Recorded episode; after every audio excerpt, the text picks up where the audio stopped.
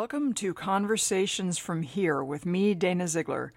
These candid, unfettered talks create connection and inspiration across the human story. These are the sharings of how we came to be ourselves, how we found our life's purpose, and how we made it from there to here. I speak with performers, artists, artisans, creators, innovators, entrepreneurs, and other remarkable people about what they do and how they came to do it. Also, the music you hear on this show is performed, as always, by Brad Watson. In this episode of Conversations from Here, I am honored and privileged to speak with John L. Tarpley, MD he is professor of surgery emeritus at Vanderbilt University Medical Center and is the former program director for general surgery residents there. He has also been the associate chief of general surgery at the VA hospital in Nashville and is currently the academic dean of the Pan African Academy of Christian Surgeons. He is a passionate advocate for patients and doctors alike.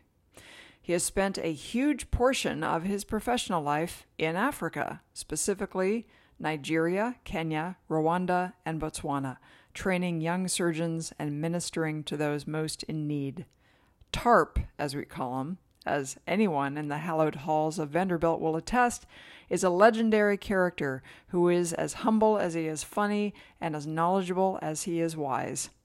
We talk about his life and work, discuss some of the challenges with getting medical care in places far from urban centers.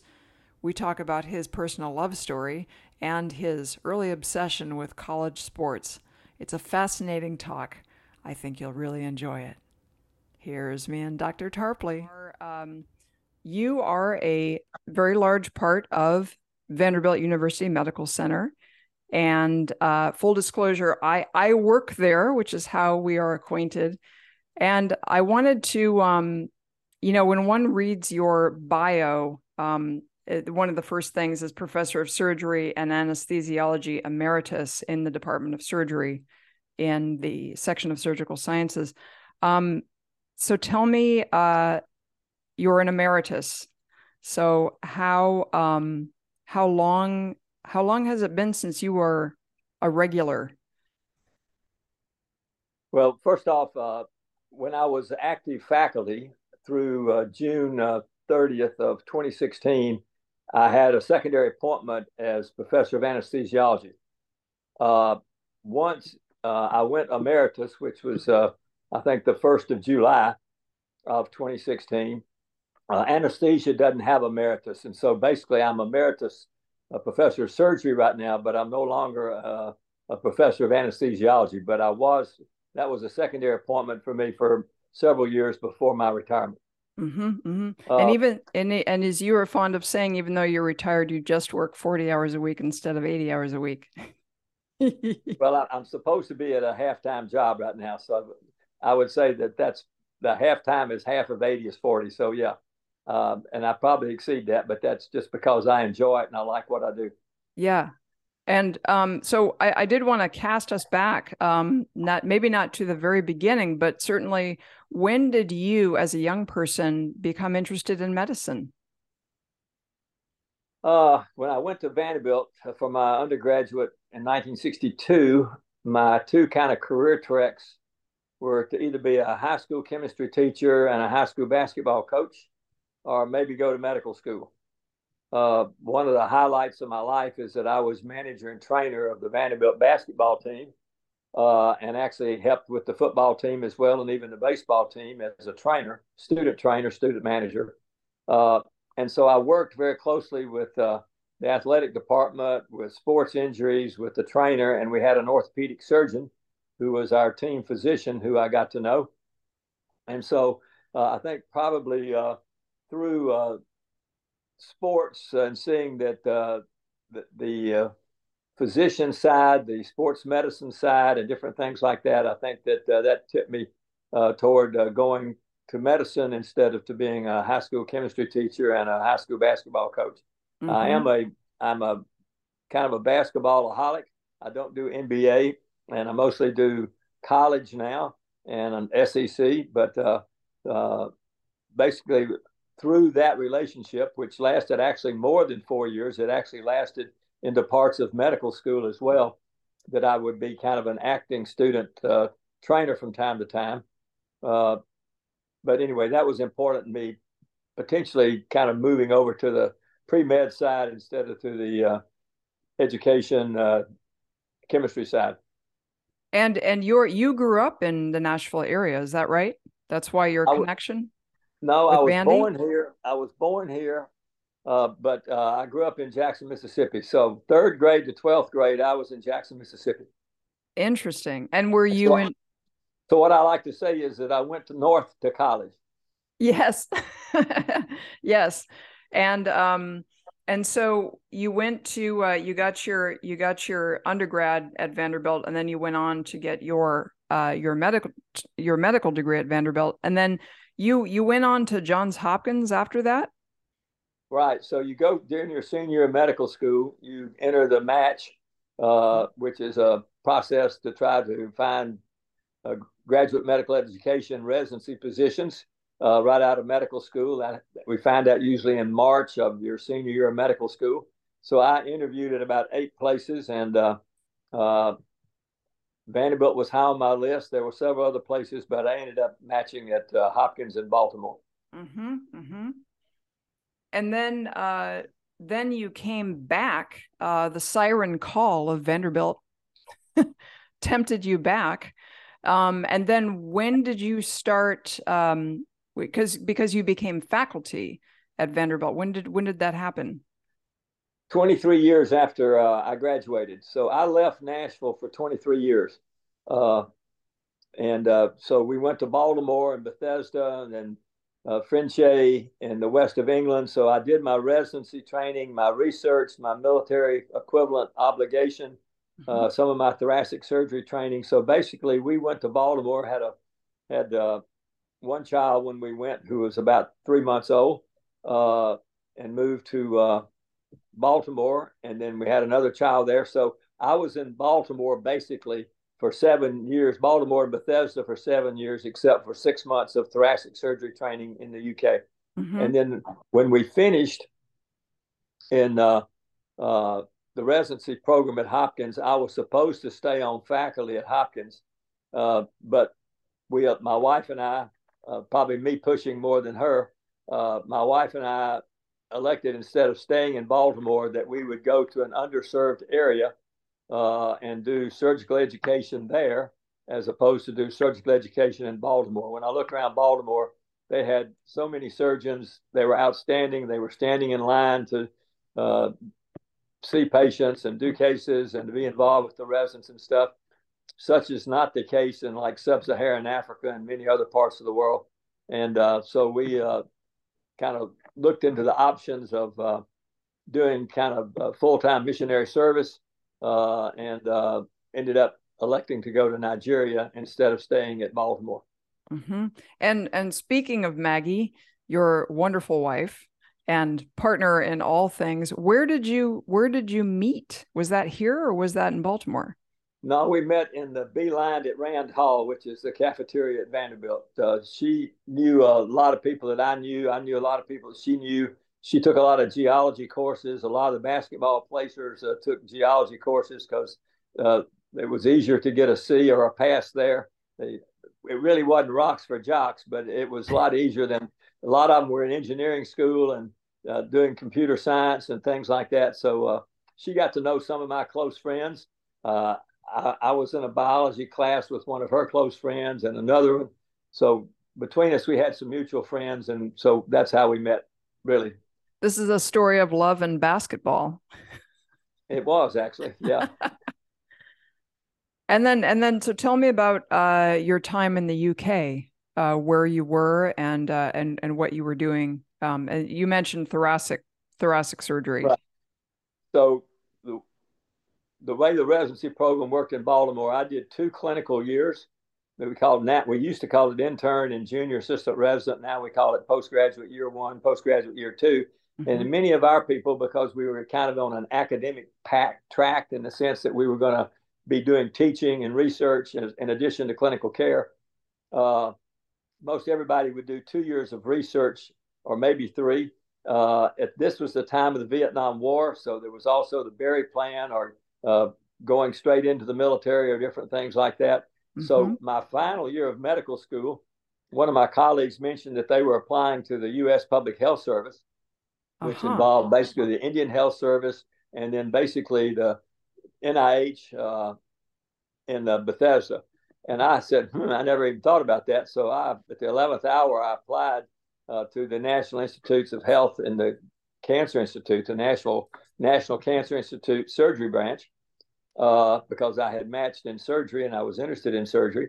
Mm-hmm. Uh, and lo and behold, I was interviewed, I was selected. And so uh, I went from after my two years of first year, uh, my first two years of, of, surgery training, I went to Bethesda and we were in Bethesda for two years. Then I came back and did rotations uh, in Nashville, excuse me, in Baltimore for uh, half a year. And then in January, end of uh, end of December of 2074, uh, my wife and now two children, uh, we went to Frenchay Hospital, which is in the west of England. It's uh, mm-hmm. basically Bristol. So we oh yes, a, yes. We were in a suburb of Bristol, and I was at the Frenchay Hospital, and also worked at uh, St. Michael's Hill, which was a pediatric hospital for Bristol and for the Western region. Mm-hmm. Mm-hmm. I was there for six months. I was with two uh, consultant surgeons. Uh, Mr. Belsey was the main one, and then Mr. Milne. So I did six months of uh, kind of apprenticeship, if you will, one on one with Mr. Belsey, who was one of the premier thoracic surgeons in the world, in my opinion. Uh, non cardiac thoracic surgeons with a big interest in uh, cancer, but also esophageal reflux and diseases of the esophagus. Mm-hmm. And so that became a specialization for you um, through the years, right? Esophageal cancer. Well, I'm, I'm certainly interested in that, and that's something that I knew something about and had done some work with.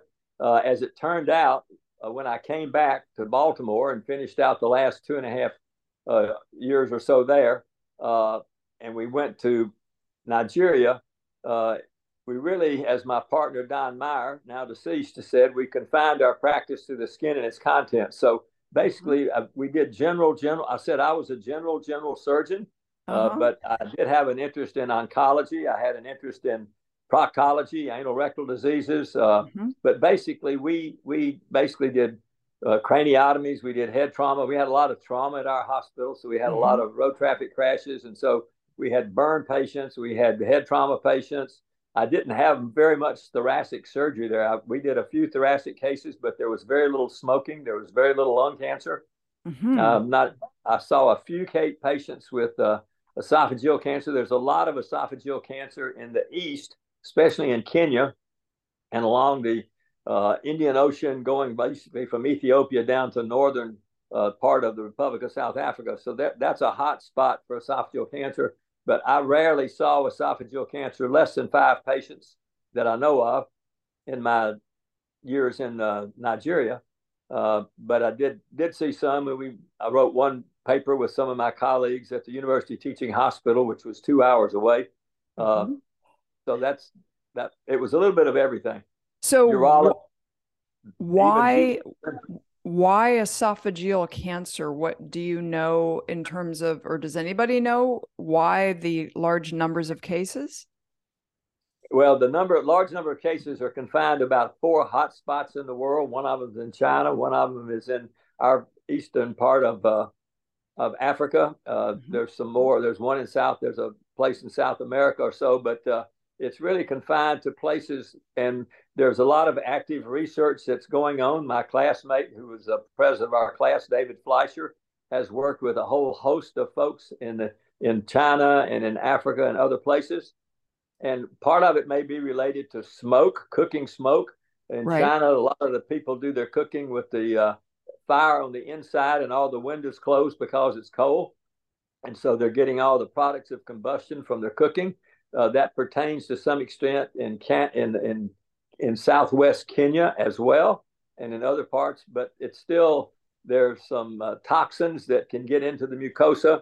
In uh, southwest Kenya, the Maasai people who are the cattle herders of that yep. area, uh, they overheat their tea uh, compared to anybody in England or the US, such that it's about 20 degrees hotter than we drink it here. So they would basically scald their mucosa ah. of their esophagus, and then they would uh, uh, maybe take some other substances that had some uh, uh, agents in it that were injurious, or the smoke would be injurious, but they would basically.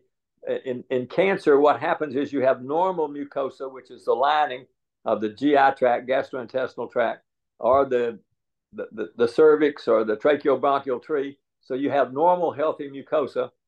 But if it gets damaged repetitively, repetitively, repetitively, it goes from from U, which means uh, normal or mm-hmm. healthy, to have some irritation and to have inflammatory changes. And so it, it can go from from U aplasia, normal growth, to uh, uh, some dis. It, it, some uh, metaplasia, which is uh, basically inflammation induced uh, some changes in the mucosa, to dysplasia, which means it's really abnormal mucosa, to mm-hmm. neoplasia. So that's a progression that we see in CA of the cervix related to papillomavirus. Mm-hmm. We see it in the tracheobronchial tree re- related to cigarette smoking, and we see it in uh, the esophageal mucosa uh, from a variety of toxins, and tobacco and alcohol in the states are highly uh, related to esophageal cancer, uh, mm-hmm. uh, as it is to, uh, tobacco smoke is to uh, tracheobronchial to lung cancer. Mm-hmm. And then the combination it, thereof of alcohol right. and, and cigarettes. It, it, can be injurious, yeah. Yeah. And um, so, uh, speaking of Africa, this is a place that you go back to again and again um, various. I, I, know that um, more recently you were in. Well, the most recently you were in Togo, but before that you were in Kenya. Um, what what? How did you begin? Well, you just explained that about how you began your association with Africa. Um, and you are involved with surgical education there as well, yes? Yes, all along. That's the reason I went. I did not go to perform operations. I went to uh, hopefully help uh, equip and motivate and stimulate and catalyze African surgeons uh, to be interested in the surgical discipline mm-hmm. and to improve their skills. So basically, like I was saying about going to coaching, I see myself as a coach, as a teacher, as an encourager. Uh, so that, you know, within academic surgery, uh, there are people who do clinical care. There are people who do research. There are people who do education, and increasingly there are people who do administration. Mm-hmm. But I was heavily involved in clinical care, a little bit of research, a lot of education, and some uh, administration. Uh, mm-hmm. But to, go, to take you back, uh, in, instead of staying in Baltimore on faculty there, uh, we went to we went through our church. So this was a faith-based endeavor uh, so we were, were, appointed by the Southern Baptist Convention, uh, and uh, that was in uh, in August of 1977. After I finished residency training and, and being on faculty at Hopkins for uh, for a year, mm-hmm. then we went for orientation. We went to seminary for six months in Louisville, Kentucky. Then we went for orientation in Georgia for three months. So in April of 1978, my wife and two kids first and second graders, we went to Ogbomoso, Nigeria, which had uh, four trainees. I'll call them trainees. They had four trainees that were there, not necessarily in surgery, but uh, uh, in maybe general medical practice. Uh, and so we worked there. And my, my chairman in Baltimore, uh, when I elected to go to Nigeria instead of going to Baltimore, he made a, a most unusual offer, which we accepted. But he basically said that uh, if uh, if it doesn't work out, if somebody gets sick, if there's a coup or this or that or the other, that I would always have a job as long as he was chairman. And then he said, uh, and when it's time for you to have a stateside assignment, I will have a position for you. So let me know a year before you come back. And so what we settled on was to work really intensively there for three years and then come back and be on faculty at Hopkins and work at the Baltimore VA for the fourth year. So we did kind of like a 3 1, 3 1, 3 1, 3 1 uh, kind of a gig over the 15 years that we were there. That way uh, we could make a little money. I could do deputation work for my church. The kids could see their grandparents and their cousins and these sorts of things. And so, uh, and I, it kept me up to date uh, as far as kind of refueling myself, going to conferences. The residents would teach me, I would teach the residents. So I was doing an academic education job mm-hmm. while I was back uh, in Baltimore those uh, those years that I was back at Hopkins. And what an amazing upbringing for the kids to be going back and forth between the uh, the states and the continent of Africa because you were in different different countries there um, during this time. Is that right, or were you, or we were, were you specifically?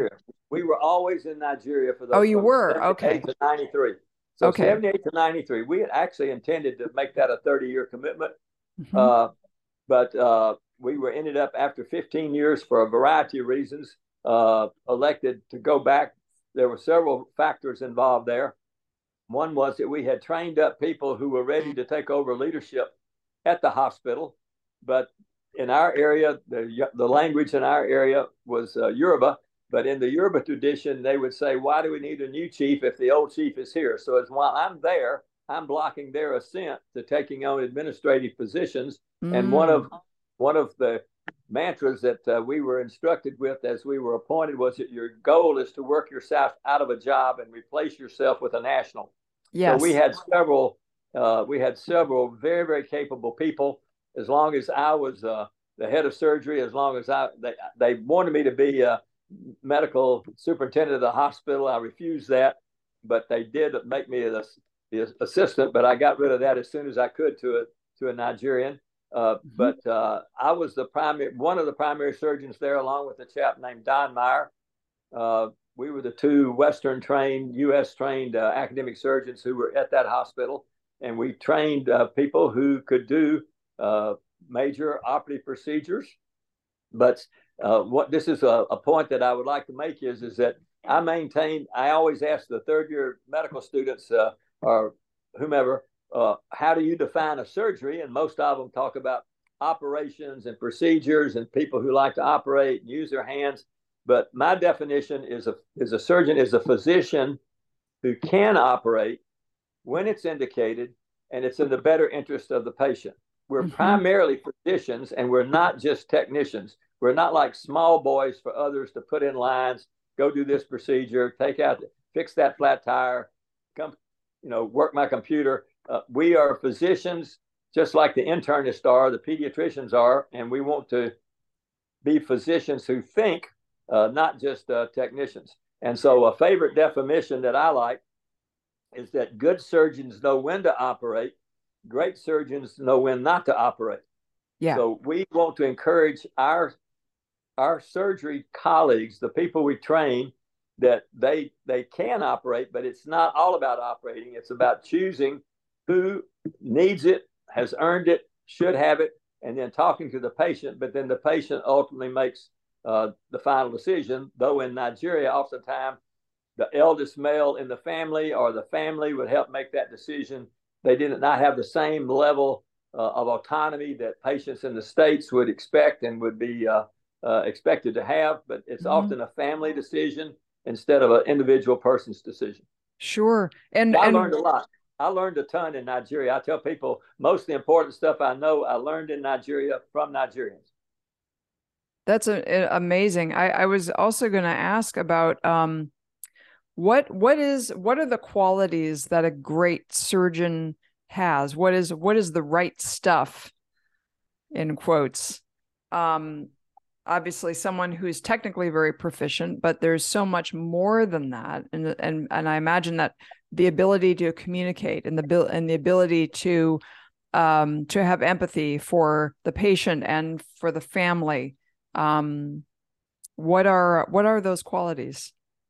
Well, actually, you just uh, kind of recapitulated part of the hour-long talk that I delivered today virtually uh, to the program directors and associate program directors in the College of Surgeons of East Central and Southern Africa. So on uh, uh once a month, we have a session with our PAACS trainees, and we have a session with the COSECSA trainees. Mm-hmm. And the mm-hmm. point that we made there is that for most of the things that we do as surgeons, technically, if you can tie your shoes, you can do it.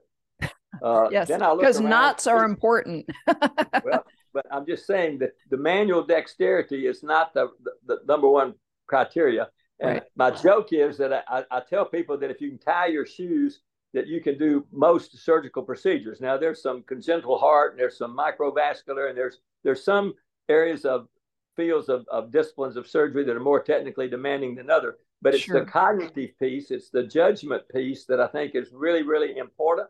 Mm-hmm. And so mm-hmm. what I say is, is that if you can tie your shoes, you can you can do the operations. And I look around and people have on thongs and sandals and Crocs. Uh, so then I, it causes me to stop and think for a second.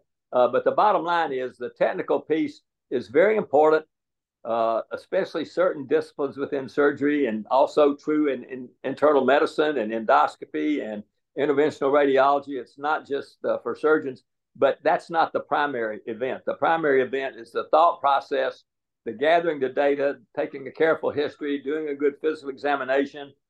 We call it SOAP. The subjective is what the patient tells us. Mm-hmm. And Osler said mm-hmm. the patient will tell you the diagnosis if you will allow them. The objective piece is what we get from our physical exam, which needs to be thorough, but also from our laboratory investigations and from our imaging studies. And one of the mm-hmm. things that's mm-hmm. changed greatly since 1970 when I graduated is we had no CTs or MRIs or PET scans in 1970. Right. I saw my very first uh, CT when I was in Bristol, England, uh, in Frenchay Hospital in 1975, and it was only a head CT at that time. Later, it became a body CT, and the names have all changed from uh, a CAT scan. It was an EMI scan first, then it was a CAT scan, a CT scan, because it's not only axial, but it can be sagittal, it can be uh, different uh, different cuts, if you will, from the uh, mm-hmm. scanner. Mm-hmm. So anyway, it's been exciting, and that's the other thing that I tell the people who might be interested in surgery and tell our surgeons is that this is a very just all of medicine is very dynamic. It's not static, and we don't want to be practicing 1970 or 1976 medicine and surgery in 2023. So con- continual professional development, continuing medical education, these are really important things uh, as we go forward. Mm-hmm, mm-hmm. And what um, what is the ooh Actually, there's a there's a I'm just going to shut the window here because there's a lot of rain starting. And actually earlier you didn't see this but there was a peacock looking in the window. our neighbor's peacock. Um what what are the are the biggest challenges now? Obviously um there are uh institutions for medical education there um, now that are probably more numerous than they used to be. Um, what what is the biggest challenge for the um, for the medical community in say Nigeria today? Well, let me just let me speak about sub-Saharan Africa, if I can, more broadly than Nigeria, because yes. Nigeria has got more human re- resources than probably anybody in sub-Saharan Africa. Have mm-hmm. incredible potential. They've got lots of medical schools but they still have many areas that are uh, underserved. So, mm-hmm.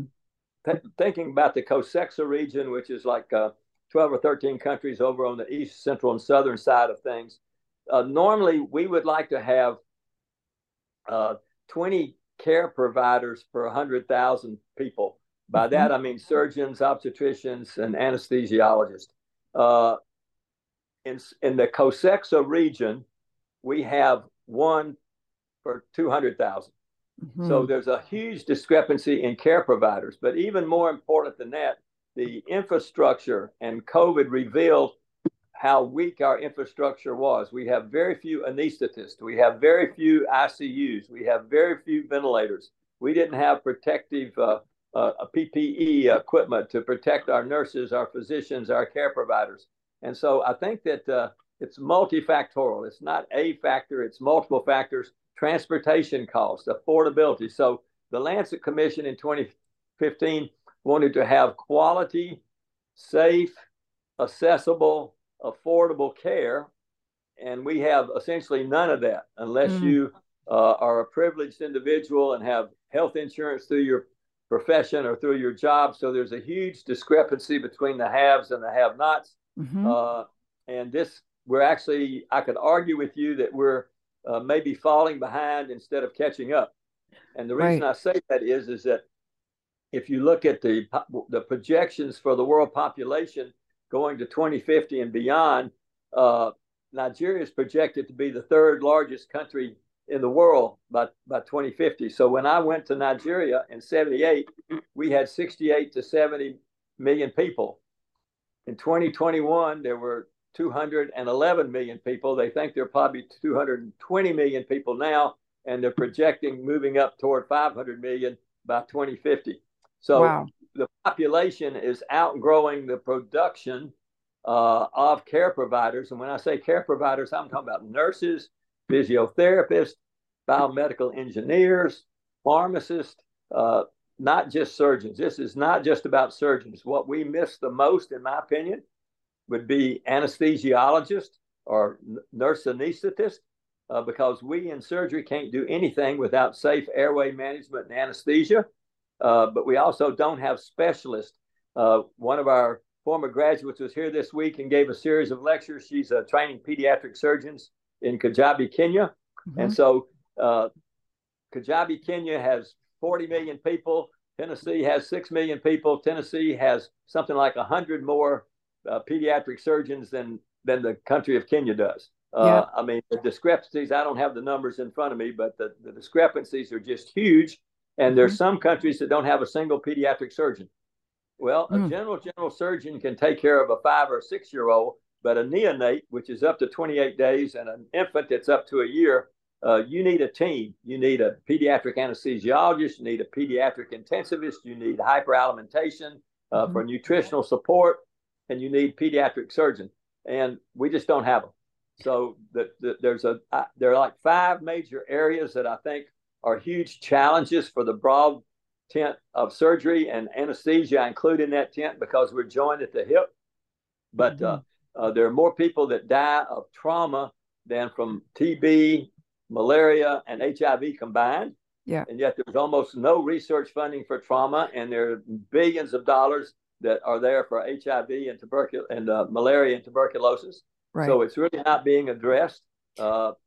Uh, so that's a huge thing. It's vehicular trauma, but it's also uh, trauma related to falls and industrial and agricultural mm-hmm. injuries and different things like that. Uh, women's health issues are a huge problem. The C-section rates are high. The C-section mortality is high. Mm-hmm. It's it's a risk to have a child in many areas of sub-Saharan Africa and other parts of the world. I just haven't been to those parts of the world. Mm-hmm. Uh, so pediatric is another one. The non-communicable diseases are markedly increasing, and that's oncology. So mm-hmm. the other thing that we don't have is that we don't have the medications that we need, whether it's uh, oncologic medications for like women with breast cancer uh, or other cancers like uh, treatable cancers like uh, white cell cancers like mm-hmm. leukemias and lymphomas. Uh, but uh, really, we don't have medicines that are for analgesia, for relief of pain. So right. pain medications, that's the sixth it's in the surgical tent, but it's number six in the surgical tent. But we don't have the medications we need especially medications to relieve pain. Mm-hmm. What is what is the solution for that? Who who is the uh, is there a governing body? Is there a, uh, a, a non GMOs or who where where what is what is the place to start with that for analgesics and all the other stuff? A lot of this stuff, you know, the the, the WHO is an advocacy group. It's a bully pulpit. They don't really have money. They're just our advocacy so mm-hmm. in 2015, which was a major year for global surgery and global health, there were three or four major things that happened. Uh, disease control priorities for the first time included surgery, before that, it was felt to be too expensive, uh, too high tech, and basically surgery was identified uh, by Paul Farmer and, and Chang from the World Bank as being the stepchild of public health. It wasn't included as part of the public health package. Uh, but with 2015, uh, we had the uh, we had a major uh, initiative between disease control priorities, uh, between the launching of the Lancet Commission in 2015 and then the World Health Assembly, which meets every year, actually passed a resolution unanimously that everybody signed that said that surgery and anesthesia should be part of public health. Mm-hmm. And we've been advocating for that since 2015, 2016. And a lot of people approve it and say that's great, but there's no funding. There's not a single country in sub Saharan Africa, even those who have approved uh, the World Health Organization, everybody approved it in principle. Uh, some right. countries have, have actually have uh, plans, their national surgical uh, OB plans, but none of them are funded. So it, mm-hmm. it's a you know you have to deal with not just the Ministry of Health, but the Ministry of Education, the Ministry of Finance. Where are you going to prioritize this, along with military, governmental, educational, other expenditures? And so, really, uh, I would say that the WHO is an obvious place to be but actually each country within their country, country by country, is going to have to be able to convince their leadership that it's an equity investment. What the Lancet Commission showed was that having healthy workers increased your productivity and increased the income to your country. So you you turn what is a loss leader, a population you have to take care of, and two or three other people who are taking care of them as well, perhaps, and so, if you can have those people all in the workforce, potentially, theoretically, you can improve the economics of your country. Uh, and it can be a, a win win situation for your population as well as for the economy of your country. So, really, the WHO is kind of the place that people go. But again, you have to recognize that they're a bully pulpit. They don't do funding. They try to encourage people, and that's what we do. I'm part of a mm-hmm. Southern uh, Africa Development Community, and we meet and we meet and we meet. But at the last meeting, which we have monthly, I said that uh, how many of our countries within our region have this NSOAP plan funded? And the answer is zero. Mm. And then, with regard to the vehicular trauma and fatalities and uh, occupational trauma and such. Um, what about addressing those things? What what is the what is the reason for the is it is it lack of safety standards with regard to transportation? Well, again, I, you know, I, am a VA surgeon. I put 28 years between time in Baltimore and Nashville, and not not taking my sick leave. So I had 28 years with uh, the VA and two years with the uh, public health service. So I got mm-hmm. like a nice plaque on the wall thanking me for my 30 years of government service. But if you've seen one VA, you've seen one VA in many yeah. ways. And if you've seen one country, you've seen one country. So in some countries, uh, majority of the transportation in the cities is by motorcycle taxis, or mm. there can be by matatus where you have 15 or 20 people in the back of a pickup truck. Well, yeah. two of those hit, you can have 30 casualties from one road traffic crash. Mm-hmm. But the leading cause of, de- of death and injury and not being able to return to work, spinal cord injuries, head injuries is often related to motorcycle taxis. Yes. And to bad roads, to poor maintenance. The indication for getting a new tire is not that it's getting bald or the tread's gone, it's when you have a blowout uh, right. because tires are expensive. Uh, but uh, maintenance is a huge issue. Uh, vehicles, um, these sorts of things. But again, uh, if you if you contrast this, the each the cities are very very different. If you're in Lagos, there are thousands and millions of taxis, and laws are passed to have helmet laws, but then people oppose those, and sure. for a variety of religion reasons, those are not in place. If you're in Kenya, we have Matatus and we have uh, motorcycle taxis, and both of them contribute greatly to the trauma load. If you go to to Rwanda, where the the president has a more authoritarian posture. He basically decreed that every motorcycle driver and their passengers will have a helmet. So they have helmet laws in Rwanda. Well, they don't have them in Nigeria. They don't have them in Kenya. Uh, and so, and in Botswana, uh, which is a middle income country, it's not mm-hmm. a low income country. Uh, they have cars instead of motorcycles. Right. So that there are motorcycles there, but it's not to the same volume and percentage as it is in uh, Kenya and in other areas. So really, ve- vehicular trauma is is correlated directly with poverty. It's uh, you know Clinton said the, the 500 800 pound gorilla in the room is is is poverty. It's Hello. all about economics. Yes.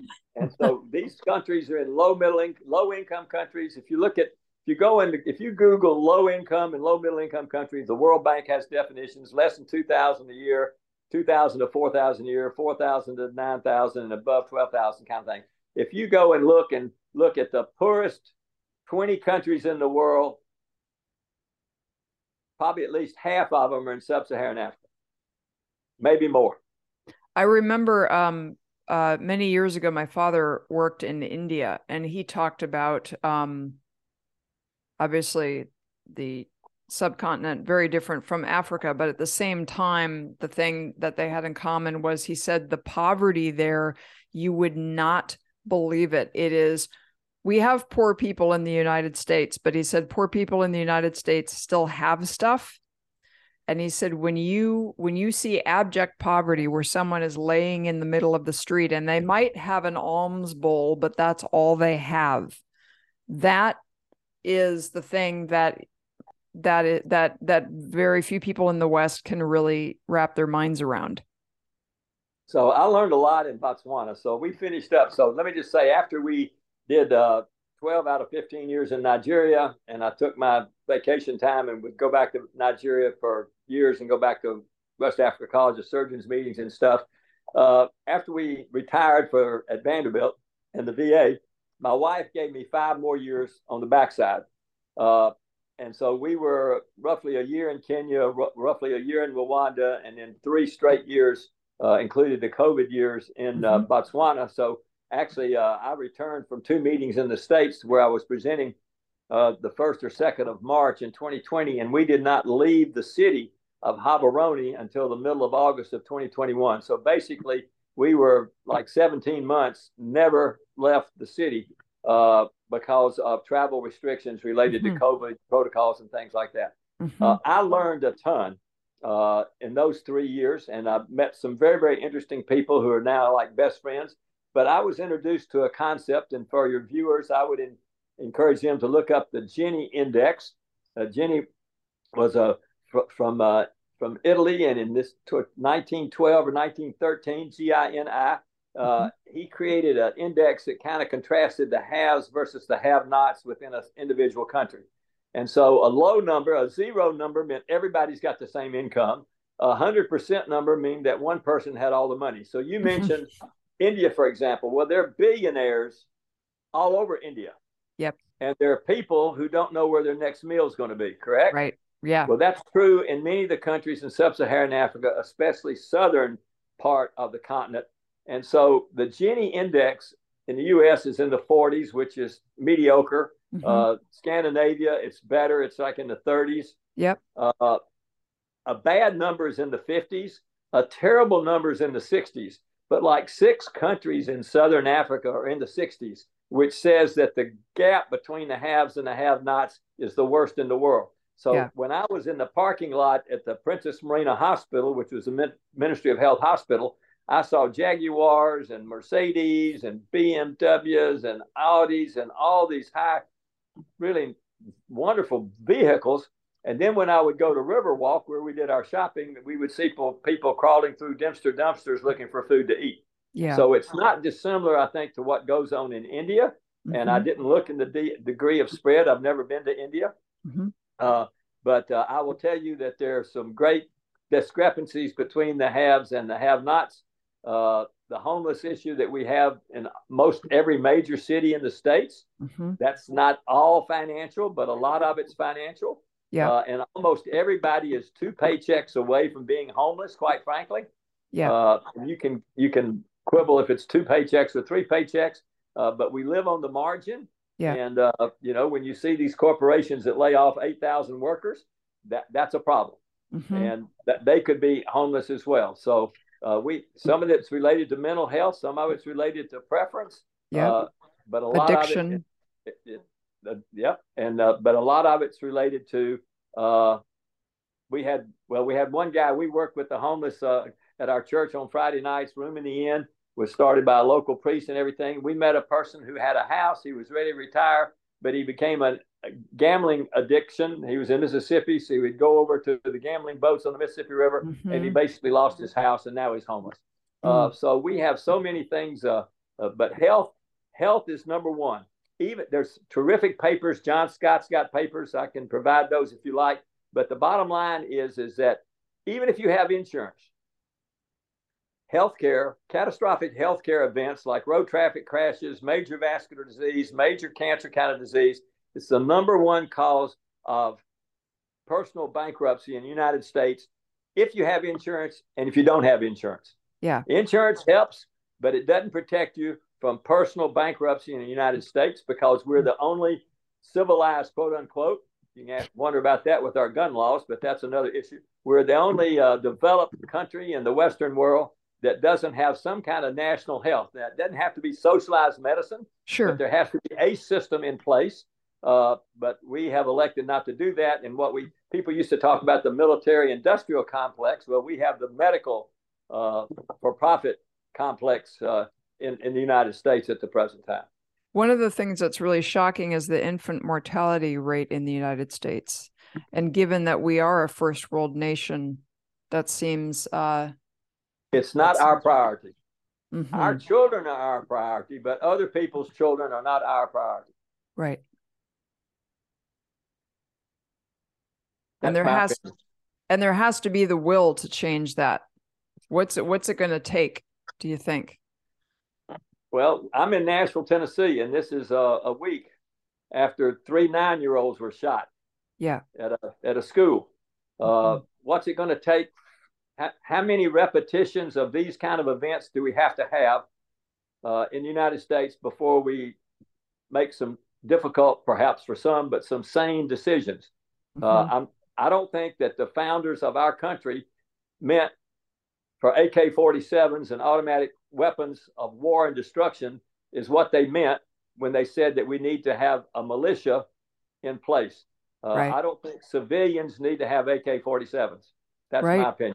Yeah, I, I agree with you on that. Um, and then there's also there's also the there's a mental health element in there um, and most and people don't know this, but I work for the, you know, I, I have a long time relationship with the Veterans Affairs, mm-hmm. but I think the single largest part of the check mm-hmm. related to the health for VHA for the Veterans Health Affairs relates to mental health. Some of this is PTSD. We're still paying the price for our, our folks that went to Vietnam.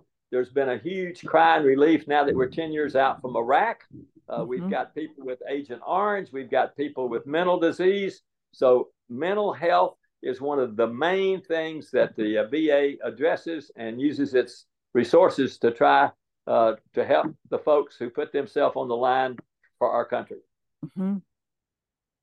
What do you think is the biggest, um, and this might be it, um, but is there anything else, in your opinion, that is um, the biggest challenge for the United States with regard to uh, with regard to um, uh, medical needs, whether that be mental mental or physical health? I, quite frankly, uh, you know, you can make changes either by evolution or revolution. And I'm not proposing necessarily a revolution in the United States. But I do think that we need to seriously think about what are our priorities? What are our priorities when we look at the money that we spend on vacations, on air travel, and this is going to offend a lot of people on pets and pet food and pet veterinarians uh, when we have children that don't have health care, when we mm-hmm. have people who put their life on the line and they don't have good health care. We are accepting things that I think are an ethical challenge to our country. And quite frankly, given the polarization in our country, which we are told is equal to that of the Israelis and the Palestinians at the present time, uh, it's hard to be optimistic. I'm basically as a surgical oncologist, always cautiously optimistic. But if you reality test, I think you would say it's only going to get worse. Yeah, there's a disparity. Basically, we're basically greedy. Yeah, we want to take care of ourselves and our own, mm-hmm. but we really don't have a sense of urgency about those other people's. You know, we're told that they're makers and they're takers.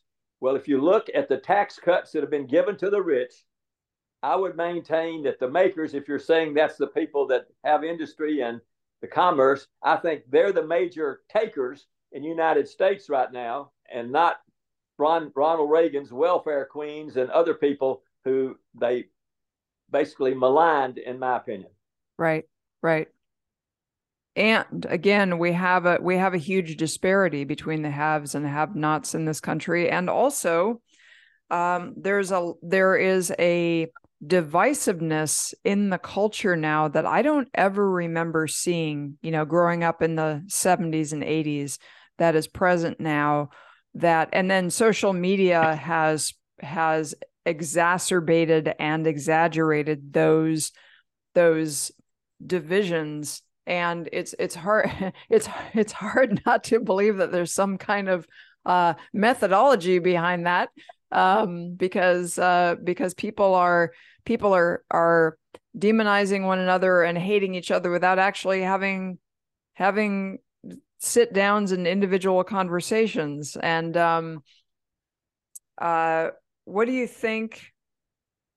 And to take this back to medicine again, what what should every young person who who uh, who has the desire to go into medicine, whether as a doctor or a nurse or any other kind of healthcare professional, what is what what is what is it that they should know that perhaps they don't as a young person going into this? There's a theologian who uh, had some notoriety. He died about five or ten years ago, but he actually uh, wrote many books. He wrote several books. Uh, one of the one I like the most is that the heart is a little to the left. Uh, but he also wrote one called The Passion for the Possible.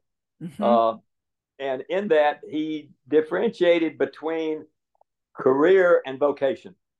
Mm-hmm. So, career comes from the Latin word for racetrack, and there's a Porsche called a Carrera, which yes. is what the Latin word is. Yep. Uh, and so the racetrack is where people go round and round and round in circles for transitory fame and glory. Mm-hmm. A vocation, on the other hand, is listening to your gut and saying, What is my calling? It's a term that's used for priests and nuns and religious uh, from that tradition and background. So, why are you here? What is your purpose?